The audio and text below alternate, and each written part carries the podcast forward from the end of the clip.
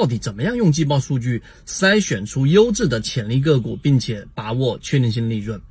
第一点，我们一定要明白，每一年只有两个，呃，真正意义上的选股机会，那就是一季报公布完毕的四月底和我们所说的三季报公布完毕的十月底的这样的一个时间窗口。因为只有一个月的时间，所以这个时间窗口非常值得我们去把握，并且大概率上是能找到一些确定性利润的。这是第一点。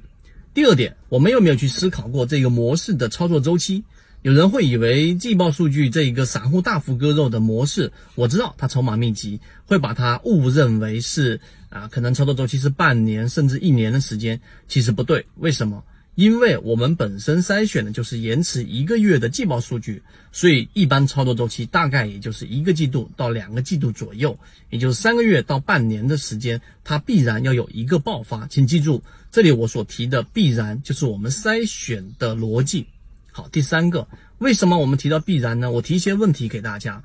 呃，有几种不同的类型，我们的自选板块里面已经筛选出来了三十只初选。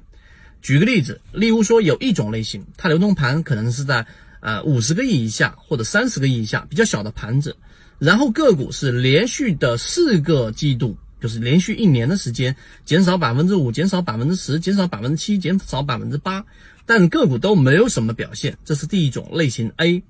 第二种类型 B 就是这样的个股呢，是持续性的控盘啊，个股呢都是属于碎步小阳线的上涨，偶尔来个涨停板。然后永远都是在半年线之上，偶尔跌到半年线之下之后又快速修复上去。那么在季报数据里面所反映出来的是上一个季度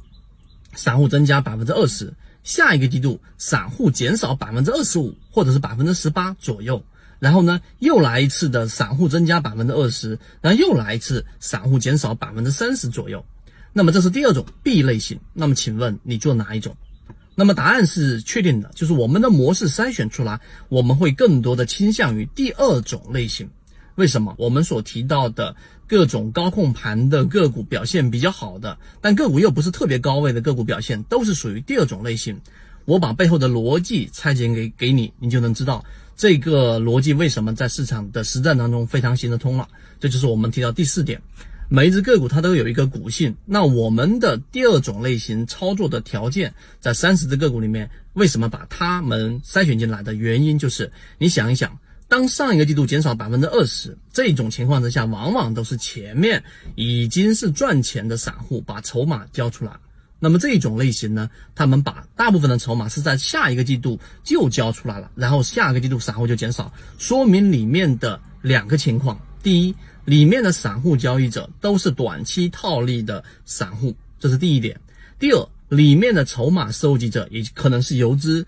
可能是主力，可能是某一些啊机构。那么他们收集筹码的方式也是以短周期作为目标的。那么他是以我让你赚钱，我让你赚百分之五、百分之十的方式来收集筹码的。由于他们的收集筹码的心态是短期的，所以他们必然在资金压力上。肯定是要在短期内进行一波拉升，不然我可以慢慢收集嘛。所以 A 类型的个股往往表现都是需要很长时间的等待的，而 B 类型的它既有控盘，散户数量又大幅减少，并且个股趋势又走得非常稳定。即使我不用看这些数据，我用均线，我作为短线散户，我也极其容易参与进去。那么这一种筛选逻辑导致了参与进去的散户往往都是百分之五。百分之十的情况获利出来之后，个股展开一波拉升之后，后悔自己错过一波大的利润，结果又在尾部追进去，方便主力去把筹码派送出去，方便主力把已经赚钱的筹码卖出去，这是为了后面接盘所拿到的利润。所以我这一段描述你明白之后。我认为这一段逻辑你只要明白，然后去进行筛选，这也是我们自选板块里面为什么能够比较长周期能够获利的一个核心逻辑之一。我认为是非常有价值的啊，价值至少六七位数以上吧。那你认真去想一想，然后结合自己的模型，这个模型用具体的例子再去拆解，那么对于你的收获就会更加完整。希望今天我们的三分钟对你来说有所帮助，和你一起终身进化。我们现在正在讲解实战系统专栏，完整版呢有视频，非常详细的讲解和详细的图文讲解。帮大家建立一个完整的交易系统。所以，如果你想进一步的系统的去建立自己的交易系统的话，可以拿出手机，可以直接在缠论专辑的简介找到我。